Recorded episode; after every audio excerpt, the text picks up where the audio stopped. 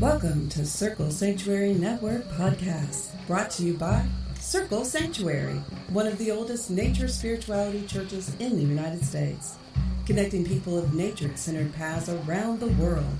Join us through the week for a variety of shows discussing various topics, celebrating the divine in all of its forms through nature worship, rituals, education, and building bridges of community. Good evening, good morning, good night, good second breakfast, whenever you are, wherever you are. My name is Laura Gonzalez, and I welcome you to Lunatic Mondays on CSNP, the Circle Sanctuary Network podcast. Tonight, we have a guest on the show talking to us about his book, Path of the Moonlit Hedge. His name is Nathan Hall. He is a witch, animist, initiated of the Anderson Fairy tradition and member of the Temple of Witchcraft. He serves on the board of the annual Mystic South Conference and is a contributor and editor advisor for The Wild Hunt, a daily news source for the pagan community. Nathan has two decades of experience working as journalist and editor, has lectured at media conferences, and has sat on a variety of panels. And tonight we threw a net and we caught him, and he's here on Lunatic Mondays. Uh, thank you for being here, Nathan. Welcome. How are you? Hi. Hi. Thank you so much for having me. I am very happy to have you. And uh, man, that bio sounds so interesting. I want to ask you about all these things about writing and the wild hunt and all that. But first of all, I want to ask you about your path. Um, yeah. How do you how do you identify yourself, and how do you come into this path? Um. So I identify as I'm an initiate of the Anderson fairy tradition. So uh, basically, I'm I'm a witch, and I'm very comfortable with that title. Um, and you know, I also I always either before that or after that always say my worldview is very animist. So I view, you know, everything as being sort of inspirited and and having some sort of agency of its own that uh, that we can work with. And witchcraft is gives us a lot of really good tools for um, for utilizing uh, that and and engaging with the world in in that way to help uh, build partnerships or um, you know make the changes that we would like to see in the world. Mm-hmm. um, and i kind of i came to this path i mean it's you know the winding path of the witch i guess. I you know from a very young age was kind of a nerdy kid. I really liked um, fantasy and sci-fi. And you know i always you know had this like deep love of um you know like cs lewis and uh, tolkien when i was very young. And those magical worlds and those worlds of enchantment that they that they created with their with their words was was something that that just really captured my imagination. And i wanted you know to engage in in a world that looked like that. And i was like frustrated like why doesn't our world you know operate this way? Um but you know over time i, I guess i realized that um it actually does in some ways. You know you can you can work with the world in in that kind of way. And the world is a magical and enchanted place. But um yeah i i grew up in a small town um and very small town, like less than a thousand people, uh, surrounded on all sides by cornfields. And it was uh, built underneath the town was a coal mine. So there was a lot of like really um, kind of strange things that would happen in my childhood. Like ghost encounters were not, they were so common, they were not even odd. It wasn't even uh, a strange thing to have a ghost experience, and everybody had ghost stories, you know. And I think I don't know if that's um, uh, you know part of it is just a small town where we have to create our own stories, or um, or if it's you know tied to you know like I always thought in some ways that it was tied to that coal mine um, and sort of the the the wound to the earth that that happened there that that sort of inspired all of this spirit activity as well as you know any any of the miners that may have passed on as they were as they were working there. And and on and on you know it was it, it was just a really um, very boring place to grow up but also very exciting in other in other ways. Um, and it wasn't until i think i was around 14 or 15 and um, someone introduced me to uh, buckland's big blue book raymond buckland mm-hmm. um, and and i was like oh this is like kind of what i've been looking for you know this is the this is sort of the the manual for interacting with these things that had always sort of been there for me because like I, I i've always said you know i'm I kind of have always been an animist. I didn't grow up with um, any any like formal religion in my life. I didn't have, you know, there was, you know, my grandparents were part of different churches, but my parents weren't, and I never went to church unless I was going, you know, with a friend who I had stayed the night with or whatever. Um, so it was, you know, I I was able to like sort of mediate my own interactions with the world and with the spirit world. And it helps me stay open, I think, in some ways that, you know, when you have a more formal um, religious training, maybe it maybe it's sort of trained out of you at a young age, or you're trained to ignore it or something, you know. Yeah. Um, so yeah, when I found Buckland's book, I was like, wow, this is like this is this is sort of like it was it was an inroad for me and and I kind of like experimented with that for a while and and you know this was around the time that the movie The Craft was coming out um it, it came out after I was already out of high school but it was like right within that you know time that I was graduating. And and so I was like really turned on by that that movie and and was like yes. And you know I I continued um, doing stuff like I I dated someone for a while who was very into ceremonial magic, and so I kind of got some introductions that way. And you know, I just sort of let myself in in a sense be spirit led and and let it take me where where it was. I was never formally trained in a coven or anything like that at that age.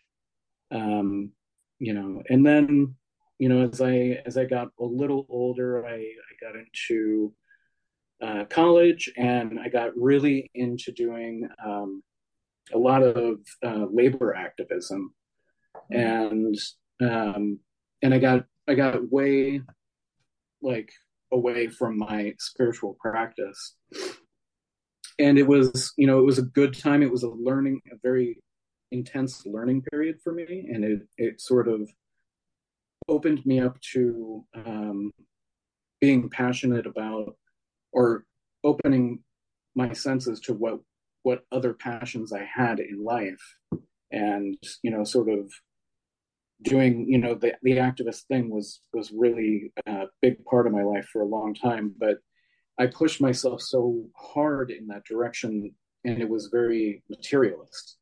And so i had to bring back some of the spirit and it was sort of after i graduated i was like you know what? I need to i need to get back you know i miss my souls miss the uh, the interaction with you know the spirits that i've you know that i work with and the the gods and goddesses and everything um, and basically at, from that point forward I'm, I'm 44 now that was you know 20 some years ago at this point. But you know, that's sort of the in a nutshell. And then yeah. you know, as as time went on, I I discovered the uh, the Temple of Witchcraft, and I started taking some courses with them, and and they were really. Um, I really love the Temple of Witchcraft. I love Christopher Penczak, um, and it was a great. Um, like at the point in my practice where I was, I was like, there were no covens that I was really looking to join. Um, so but it it gave me a different outlet for organizing my my practice because Mhm. I was just sort of like I had a little bit here, a little bit over there, and doing the mystery school with the the Temple of Witchcraft was like, okay, here's like here's a huge amount of information that you're going to study over the course of a year with regular inputs and then regular feedback from people from other practitioners and and it just sort of like whipped me into shape and and turned things around for me Mhm. and then and then somewhere in that process i ended up meeting my teacher who uh, for the the anderson fairy tradition um, the henbane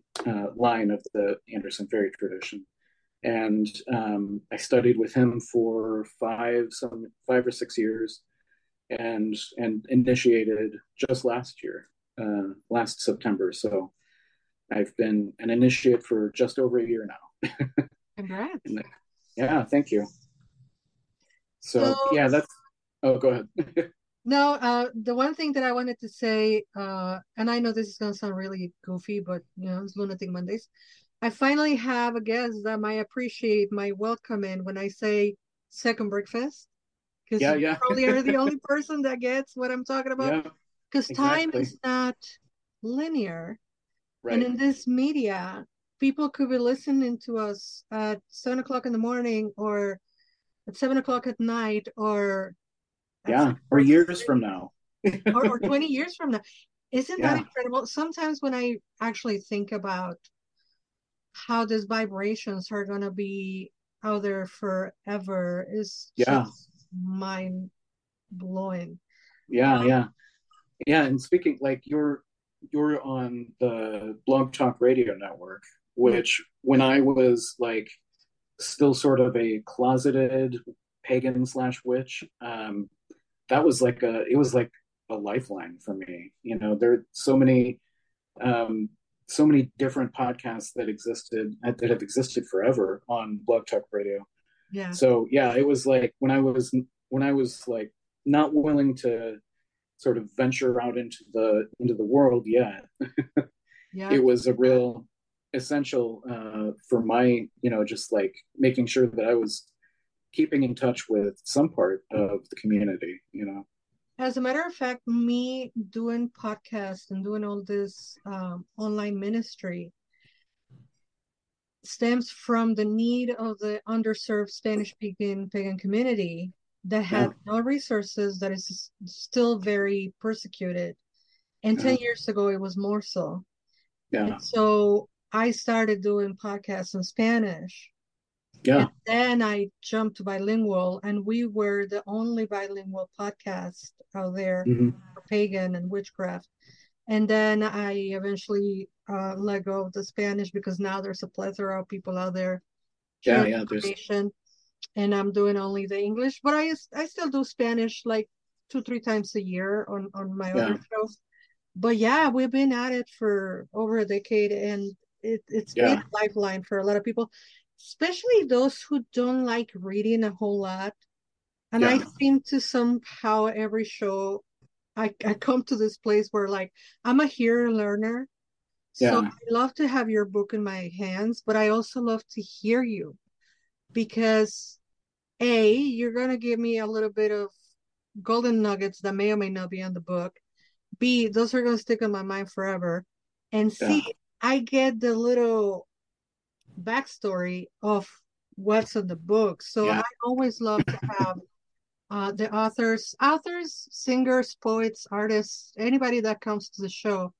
I get to dig a little bit on the background and uh, and I love that. And I love how you talk about formative years and studying with institutions that are vetted and that are serious Yeah. about their craft and that they are not just um, something that just pop up out of the blue or that they Yeah. took a three hour course into how to heal your inner child because I right hate that.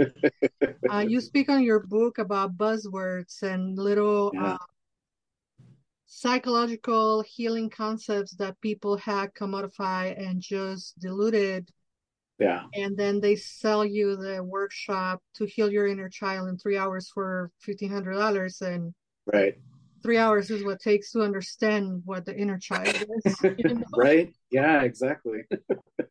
yeah, that's you, you know, I I've always um I've always been a skeptic in in many ways and and I you know, I am very careful about, you know, who I sort of allow into my inner inner circle you know and like i'll have i have a lot of um i have a lot of respect for you know a lot of people. And then you know there's it's just like the the the rings of of who you let in and where. Um but yeah there are this was something that before i even you know in the in the mid to early to mid 2000 you know 2000 to 2010 um before I kind of came out of the you know the the pagan closet, the witch closet, um, the broom closet, um, I researched so much, you know, and and this is something that I do really kind of to a fault is I'll research and research and research before I ever even like voice an opinion about something. Um, so you know when I when I was like do I want to come out of the broom closet? Do I want to find community? Like I had done a ton of research on, you know, and I read all kind, you know, like drawing down the moon and and you know, read so many people's blogs, listened to so many people's podcasts, and you know, and and sort of like, you know, wanted to sniff out the, you know, the stuff that didn't seem authentic to me or you know that seemed like hey you know this person just jumped out of nowhere and they're offering these you know fifteen hundred dollar healing classes you know to to destroy your ego. And it happens in one day. And and and i was like no that's not i mean i just like therapy teaches you that's not how that works you know like yeah. you don't even do you do you have any Virgo on your chart? Do I have any Virgo? I I don't think I do. Um, nothing nothing prominent. because so, uh, this this nature of going so deep into yeah investigating and learning about right. things, etc. Sometimes I have heard. I I'm not an astrologer, so right. I'm not I'm talking about. Yeah. Don't, don't trust me. Uh, but I have heard that it's a Virgo thing and yeah. then, uh, funny, haha, yeah, don't trust me because we are very skeptic.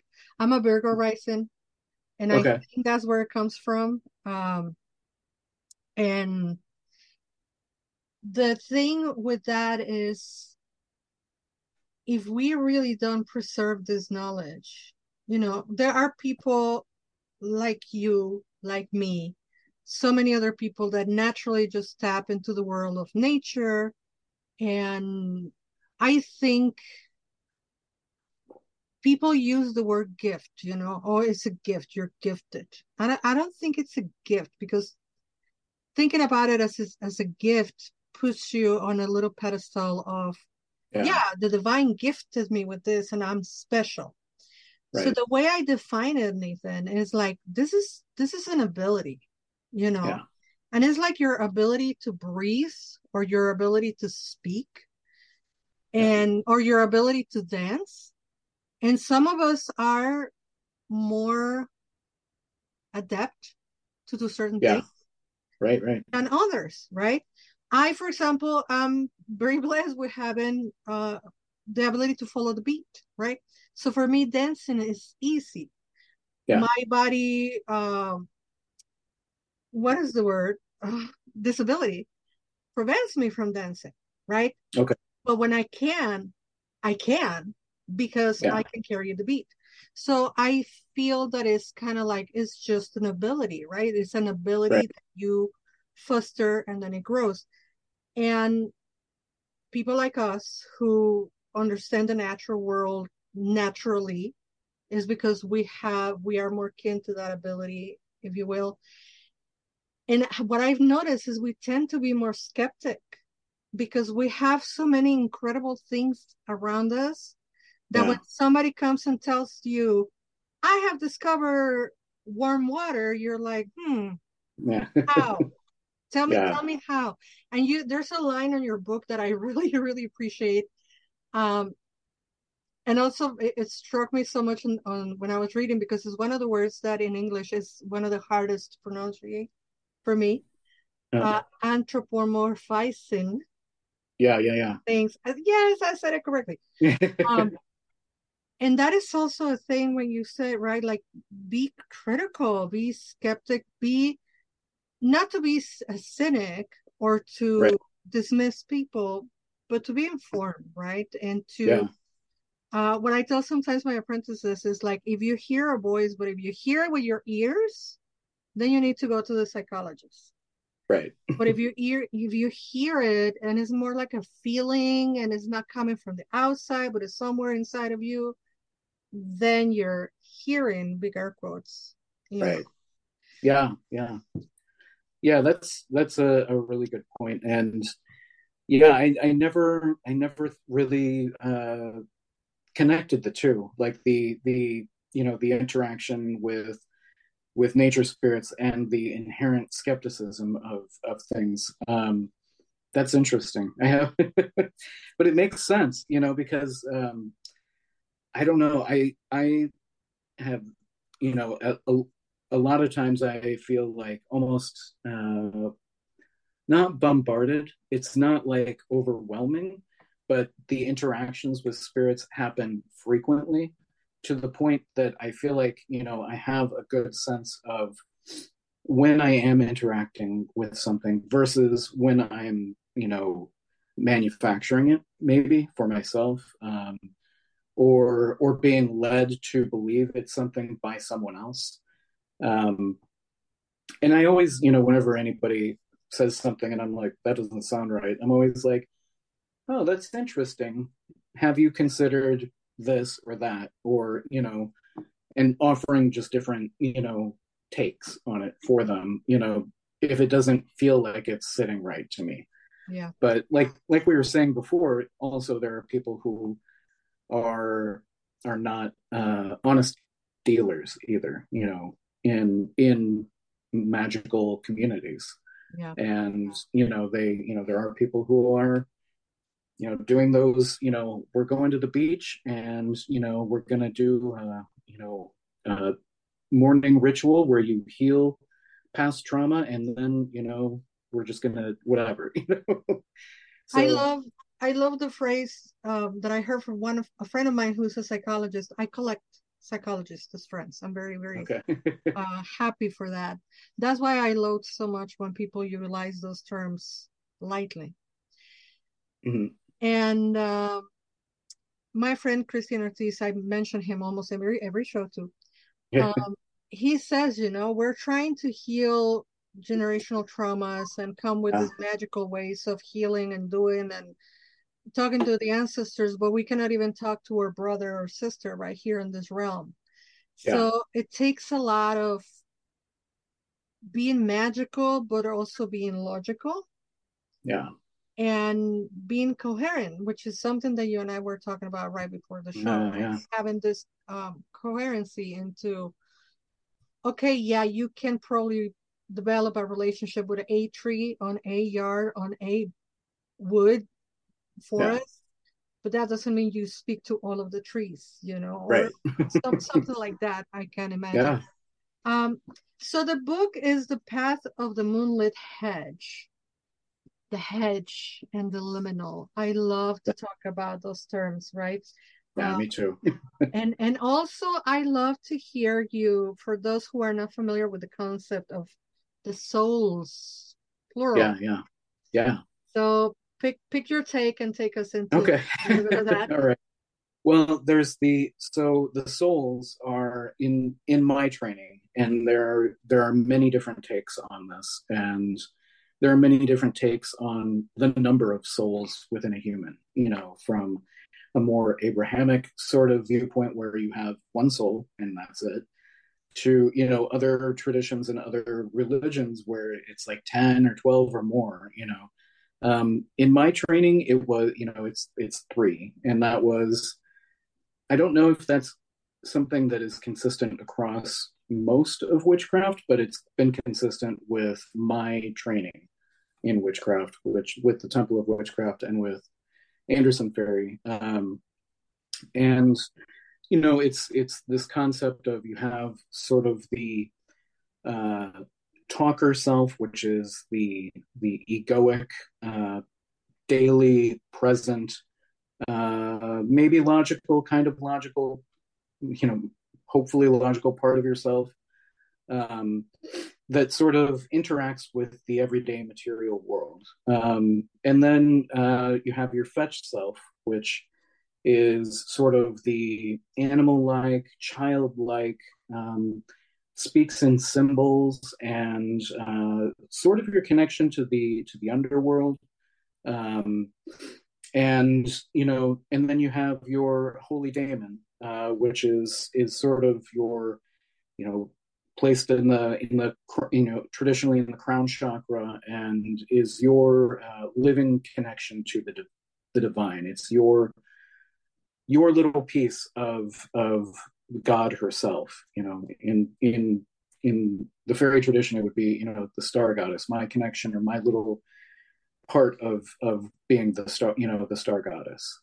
So um, yeah, I think uh, in in fairy and and and in Temple of Witchcraft, they there's this sense of like aligning these souls so that you know everything that you are doing is for is is aligned and for your highest good and um, not that you're you know if you're aligned that you're incapable of making mistakes or whatever but you know just that you are taking all of these parts of yourself these these uh, spiritual uh, resonances within you mm-hmm. and trying to find some sort of harmony with them and to me that there's a sense where you can have an alignment but i think the reality is that um, when you're on this journey, like finding that alignment is the work of your whole life.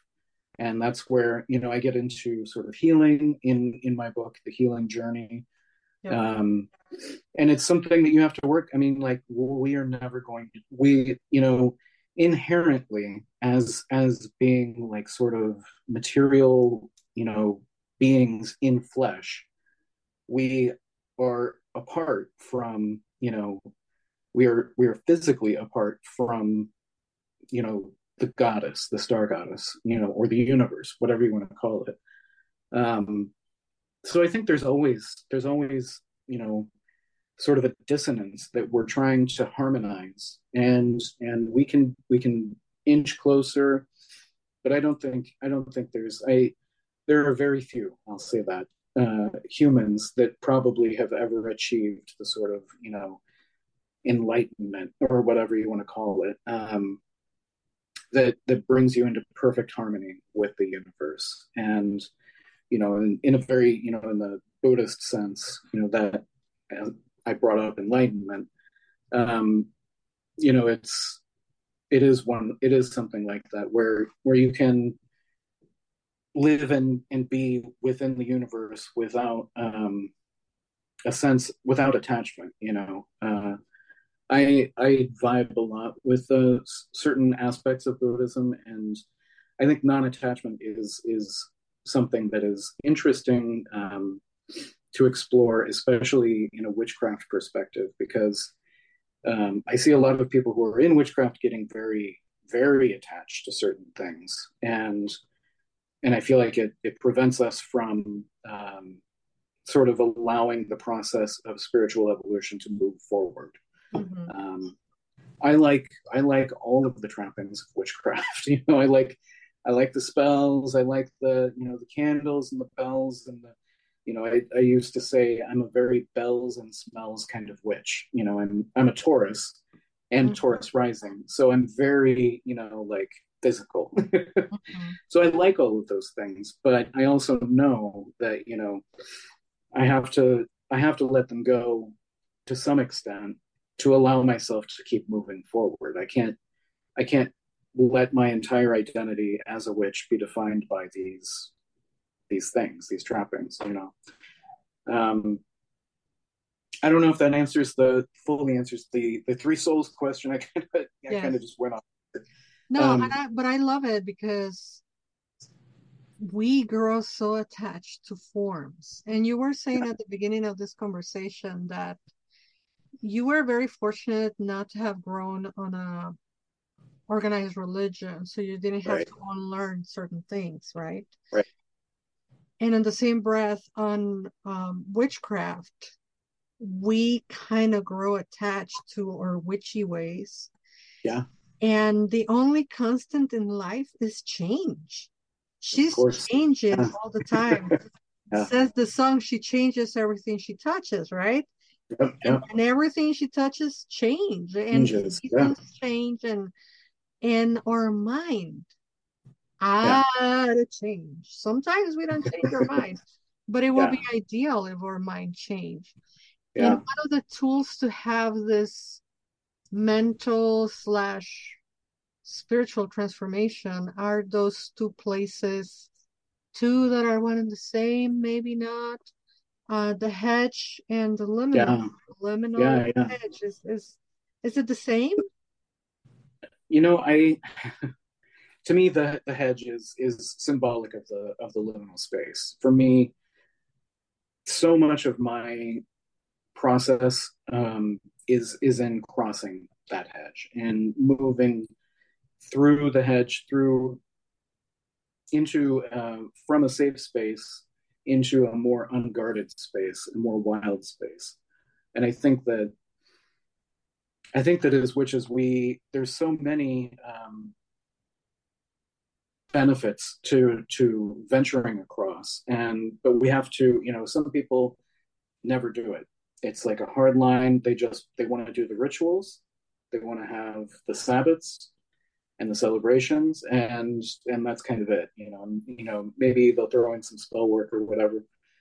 The journey work, the the deep meditation, the you know meeting spirits who may or may not have your best interest at heart is challenging work and it's it can be uh, frightening work um, especially if you're not prepared for it, you know. And like I can't. I mean, there are so many examples in my life, and that I even put in into my book where where you know I just sort of was like, well, you know what, I'm never going to find out unless I just push myself, and and got into some trouble that way.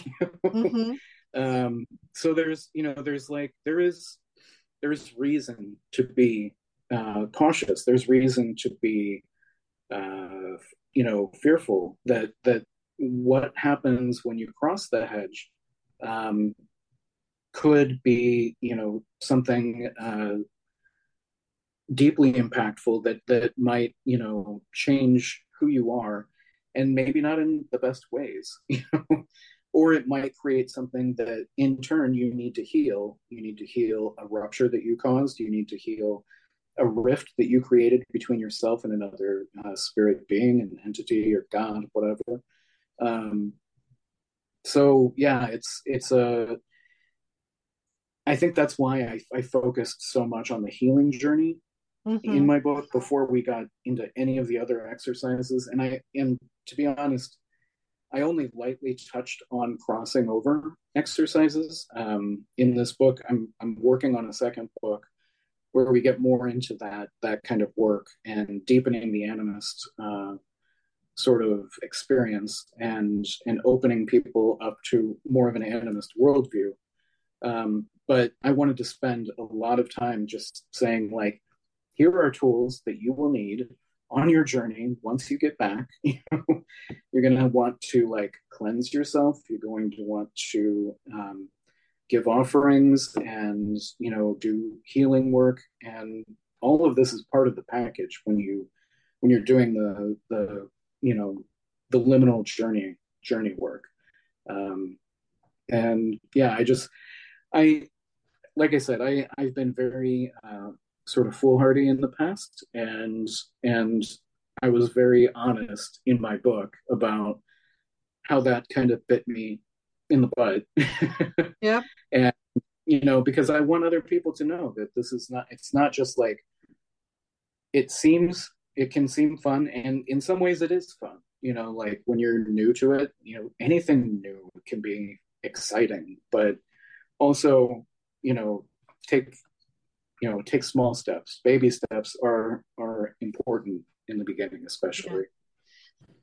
I have an experience that and a little anecdote that i want to share with you and yeah. the public that are listening right now because sometimes we get too full of ourselves right? Yeah. And we think like oh i got this. It's fine right? This happened to me nathan about 15 years ago when i started reading tarot professionally. I've been reading tarot for over i don't know two three decades but professionally yeah. it's been about 15 years and i was reading for this person and this person was having a very heartbreaking situation in yeah. and i really wanted to help them and i really wanted to help them heal and i really wanted to give them tools to get themselves out of that situation and i got so wrapped up on their journey that i started hurting and i started having anxiety and then i spoke with a friend of mine who is you know um, wiser and had been doing this a little longer. And I'm very used to walking on that liminal space and I'm very used to, you know, go go fetch something and bring it back and then throw something out there that don't belong, etc. But I was not very used to working constantly and consistently with other people. Yeah. My friend had been a professional tarot reader for two, three decades. And then she asked me, How are you protecting yourself? Are you closing and opening your sessions? Are you, do you have any amulets? Do you ring a bell, etc.? And I was like, No, I don't have to do that. And she's like, Oh, yes, you hmm. do. you know. and she explained to me mm. uh, what was happening is that I was over empathizing with the person, and the person was perhaps unconsciously sucking up all of my energy. Yeah. Uh, the so-called energy vampires. I don't like using that word either, but yeah. Yeah. Yeah. Uh, for uh, context sake, yeah. I had an energy vampire as a client. So, dear friends, when I started opening and closing my my sessions and then cleansing myself after that lady that was coming to see me once a month religiously never yeah. called me back yeah. never never call me back. And it's that simple. And we can be fooled by the attachment, right? In this case, attachment to the healing, right? Because we healers love to heal, right? Yeah. Or attachment to the money, right? If this is a regular client that is bringing me a hundred, two hundred dollars a month, I can get attached to that little, you know, rent. Yeah, pretty much. Yeah. And it's like the ability to say, what are the boundaries that I have to set up here to be to be healthy yeah. on my practice and not to be suffering in yeah. in a way that I shouldn't be suffering. So you you learn to nobody's infallible, you know, and right. we can get cocky. Yeah. Oh, and, yeah. um, some of us that have been at it for for a while, we can get very and then the the super new people that are you know just learning just getting their feet wet um, it's good to learn all these techniques and you have a plethora of exercises here to protect yourself to protect your soul protect your body to make those connections so tell us a little bit about uh, some of those exercises other than the cleansing ones yeah yeah um, other exercises because you have a whole bunch of them in this book i have a ton um, you know what's funny is I was writing when I was writing this book. I, I I sent it to my my editor and and I had a bunch of exercises and I was like, you know what? I was like, I don't even know how to get these into the book. I was so I was like, there's going to be an appendix in the back, and I'm just dumping them all there. And that way, you know, I can like in text, I can just say, reference the appendix this exercise you know and she sent it back and said no way that it has to be interspersed with the text there still were a few that ended up in an appendix but um but for the most part i ended i managed somehow to like squeeze them in. And and i you know when i when i signed on for this book I, I was like i wanted to write one book which was then they were like nope this is two books. We need two different books. One is an introduction with all of these exercises. The second is whatever. Um and and i was like i was at the time I was really bummed about it because I was like, oh man, you know, like now I got to write all of these intro exercises and and then I was like, you know what? No, this is this needs to be a central part of this book, especially the healing part, you know, because it's not it's not easy work to do and and you know, I need to to give people at least the, you know, the first footsteps on I'm not saying that the exercises that are in my book are perfect in any way, um, but hopefully they're an, a good introduction to some of this stuff. And you know, I I made frequent reference to people who've been my mentors as well, um, including Christopher Penczak. His his books have a lot of in depth exercises as well, and oh, yeah. I think he goes way more in depth than I do in in my book um, with many, if not most, of his exercises. But yeah, it, the so like grounding and shielding i think are are some of the like primary exercises that you need to have experience with when you're doing any real spiritual work. It doesn't even have to be you know going into the liminal spaces or whatever. It's just you know i this is um these are exercises that i use every day when i when i work in my regular job. You know i work as a journalist and uh, journalism is a really um, depending on on what aspect of it you're involved with it's very uh, it can be very um, depressing frankly. Um, you know if you're dealing with you know some of the worst aspects of humanity or humanity behaving at its worst it can be really troubling and especially if you're doing it for years and years. I mean i've i've been working in journalism for almost 20 years now and 20 years into it i'm like yeah, maybe i don't want to do this anymore but you know some of the things that i frequently do are grounding myself you know before and after you know and it sets just like just like with your reading sessions you know it sets a sort of container for for things to operate within. And you're basically just saying, okay, I'm creating a space where, you know, I am coming into it. I am, I am at my um, energetic, energetically balanced, and I'm coming into it with some shielding work in front of me so that I'm not just experiencing all of the raw emotion or the raw you know whatever it is that's that you know my client or that my my my stories that my reporters are working on. Um are are you know coming to me with you know and because you have to i mean and it helps in my in journalism it helps a lot because i have to be non-reactionary and i have to be um you know, in the midst of a crisis, I have to be reacting with a cool head, you know, in a lot mm-hmm. of ways. Uh, because you don't want to put out bad information or, you know, misinformation. Exactly. And then, and then, you know, but, you know, in this, in that same way, you know, when you're working with clients or, or, you know, whatever your job is, you know, it's a, it's just a good practice. And then, you know, afterwards, I, I do like one of the exercises in here is um, clearing away etheric cords. So I feel like there are, you know, especially in this in the sense of like you have clients who become very needy with you. And and you mentioned energy vampires and i don't think that there's like i don't think that that there's a necessarily a bad connotation there. Um because i know i mean there are people who identify say i am an energy vampire but if you if you know that that's how you interact with energy then you need to know how to be responsible about mm-hmm.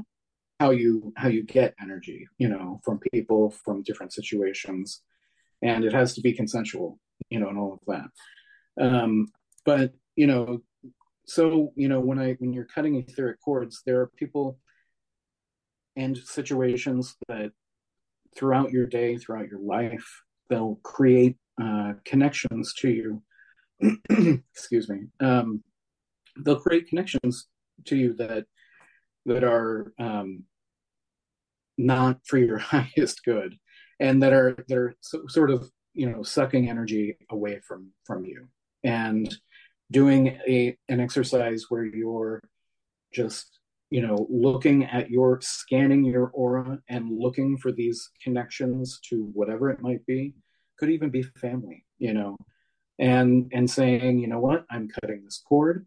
It doesn't mean that i'm cutting my connection to you know if it's a close family member i'm not cutting my connection to that family member however i am reclaiming my integrity you know and and and so that I can be whole and healthy again, you know. Mm-hmm. Mm-hmm. And doing that regularly, I feel like has has significant um, effects to you know bolster your your energetic self, you know, your energetic uh, bodies, and so yeah, it's um, and there are a ton of exercises like that, you know, and and they go from very basic to um, you know ways of meeting uh, different spirits in different places meeting not only you know local land spirits that might be the spirit of as you mentioned earlier the spirit of a tree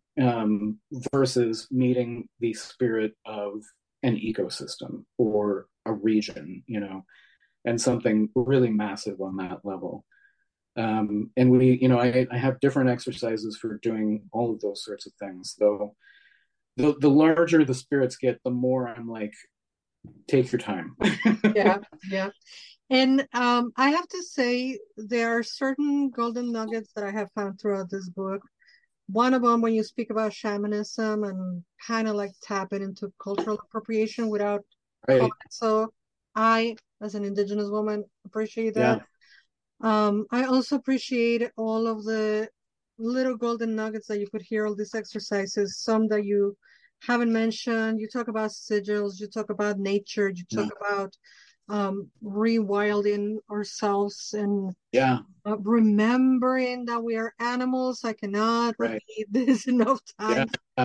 Uh, we just write poetry and wear clothes, but we are animals, right? And right. we have all these senses that advise us and guide us and we just yeah. have to reconnect with those and this the season i cannot not talk about connecting with the the mighty dead or yeah, or dead the dearly departed souls right so yeah, yeah. you tap on that you, you talk about that in the book uh, what a wonderful work um, a great guide. You are a great guide to the to the liminal worlds. I will say for people that have never uh, thank you really uh, tap into that. And so I really appreciate this book, and I cannot wait until the next one comes out. So please, thank you, thank you. tell your people to call my people. No, you because we don't have people. Yeah. but uh, I would love to have you back on on the show when the when the yeah. next book comes out um, sure. so that we can go kind of like full circle talking about it. But but tell us a little bit about this this season. Yeah. And working yeah.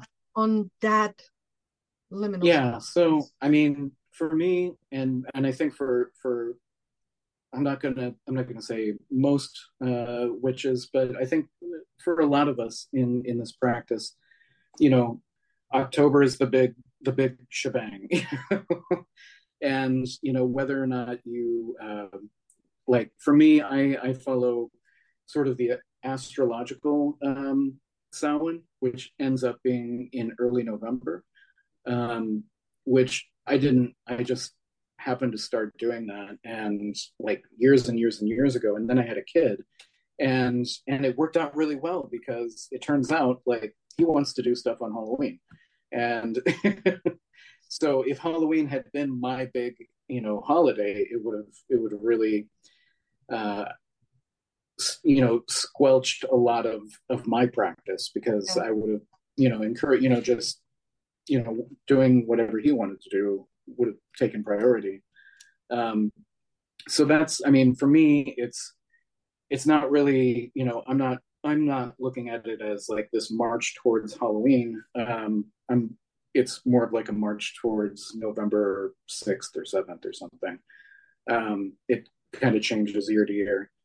But um, yeah, I think, I mean, I, I work a lot with my personal ancestors. I have an ancestor altar that I, I've got up, you know, year round and, and starting in October, um, I think many of us feel that the veil is growing thin and and I've seen evidence of that this year, um, maybe more so than in previous years. Um, but you know, I have on my on my ancestor altar, I have you know pictures of my beloved dead, and I'm offering them little candies that I know that they liked in life, and coffee and um, um, cigarettes and and you know all of the all of the things that they enjoyed in life that they they don't have access to you know in spirit anymore um, so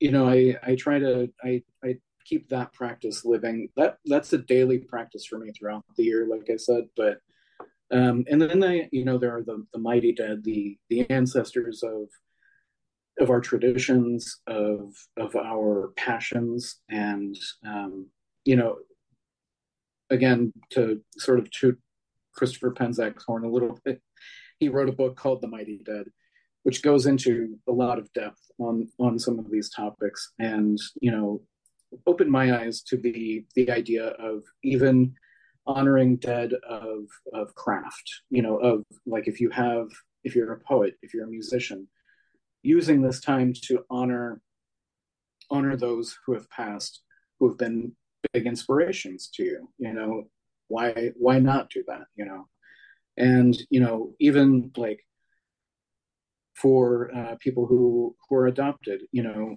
they you are adopted into the lineage of of you know your adopted ancestry, and you have the opportunity to honor that ancestry and and if you like you can you know honor the ancestry of you know your your your blood ancestry as well.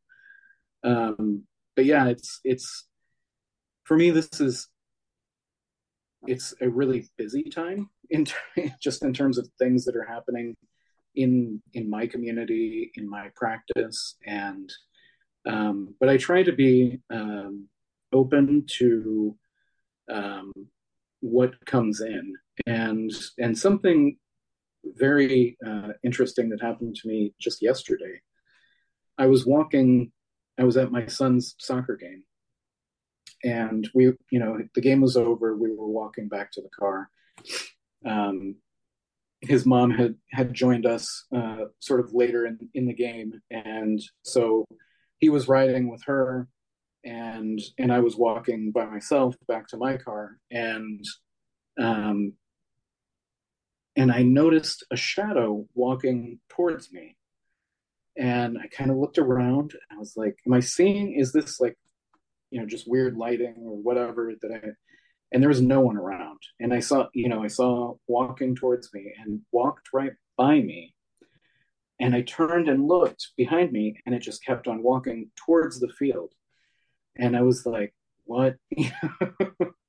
like these things happen, but it's all it's always just a little like, uh, you know, it's it, every time for me, it's magic, you know, and you know, some of my my friends kind of make fun of me because they're like, you're a witch. This is witchcraft. Like, what did you expect? And I'm like, but every time it's amazing to me. Like every time when when you have these even if they're regular, you know, even if it happens every day or every week, you know, when you interact with this with the spirit world, it is it is an incredible and awe-inspiring thing. And I, I don't think I'll ever yeah. lose that awe for for those events. I, I often tell either my apprentices or my clients, as much in awe as you are of the things that we get to see during class or to see during a reading, as much as you are in awe, you, my apprentice, you, my client, I am Mhm. in awe 20 times over. Yeah, yeah. It never gets old. And No. it never stops you from wondering, like, wow, Yeah. what else? Yeah. What else is out there, you know? What So could, let's- yeah, yeah. So let's let's put on our our patines. How do you call them? Or roller skates, and start rolling skated into this liminal world. Uh, I really enjoy chatting with you today. This has been Thank you so much. Um, I have to ask you the silly question: Where can people get your book, The Path of the Moonlit Hedge, Discovering Yeah, the uh, Magic and Animistic Witchcraft? It's available basically anywhere books are sold. Um, if you have a, a a witchy bookstore, a metaphysical store, a new age store in your area, I encourage you to buy it from them. If they don't have it, you can ask them to order it. Uh, it's pretty easy for them to do. Um, if you don't, um, then you can just go, you know, to Amazon, Barnes and Noble. Um, bookshops.org is one that I like to plug a lot because that ends up helping independent bookstores, um, even if you don't have an independent bookstore in your your neck of the woods. Um, yeah. So, and or you can contact me and I can sign a copy and send it to you. So, Wow. Um, my my website is uh, moonlithedge.com. Um, or you can go to nathanmhall.com. I think that actually redirects to moonlithedge.com. Um, and you can contact me there. So, yeah. Wow, it will be nice to have a, a signed copy. So thank you so much, Nathan, for being on the show Thank you. tonight. I really enjoyed No, it it. was a real pleasure. Thank you so much. And and we were worried that we were not gonna be able to fill in the hour. Like this is this has been amazing. Thank you so much for being here. Uh people go buy this book. Really, whether you are a seasoned witch or a very, very new um in your practice, or maybe maybe even if you're not interested on this kind of practice, learn what it's about so you know why you're not interested in this kind of practice, right? Um, but it's I like I said before, I think it's a wonderful book, and uh, thank you for being here. And I leave you the microphone so you can say goodnight to your audience. All right. Thank you so much. Um, I really appreciate you you having me here. So, uh, be well. Be well, everybody. And as always, I'm going to ask you to please support our work. Don't forget that we have over a thousand hours on podcasts at the CSNP, the Circle Sanctuary Network podcast. You can find us on anywhere you get your podcast, or you can go directly to Blog Talk Radio and do CSNP, or you can go to the Circle Sanctuary website, circlesanctuary.org, and then just look for the CSM podcast um, little window. Or if you live in Facebook, like I do, just find us at the CSM podcast page. We have shows uh, twice on uh, Tuesday, Circle Talk, uh, one Wednesday a month, Circle of Nature with Selena Fox. We have some um, Songs of the Pagan Tribe twice on a Friday, twice on Fridays. We have Blue Marble, the third Friday of the month, and we have Paganos del Mundo, Pagaos del Mundo on Spanish and Portuguese on Saturdays, and then of course we have Lunatic Mondays, two Mondays a month, every month. Thank you all for being here. My name is Laura Gonzalez, and like always, never forget that you are loved. Bye bye.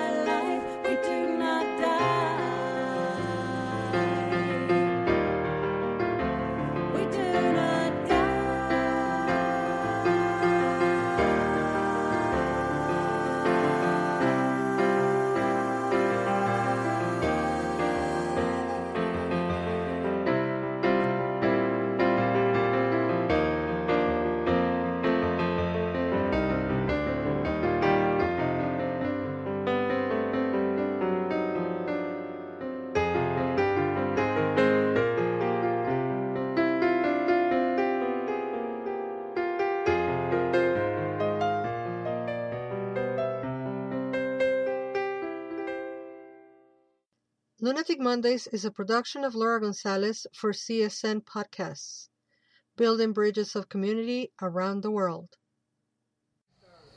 Thank you for joining us on the Circle Sanctuary Network podcast presented by Circle Sanctuary and produced for all who follow nature centered paths. Join us throughout the week for various programming connecting with the community around the world. Please don't forget to watch for updates on the Circle Sanctuary website at www.circlesanctuary.org. Follow us on Facebook at facebook.com backslash CSN Podcasts. We can also be found on your favorite podcast hosting sites such as iTunes, Stitcher, Spotify, and others. Until next time, many blessings.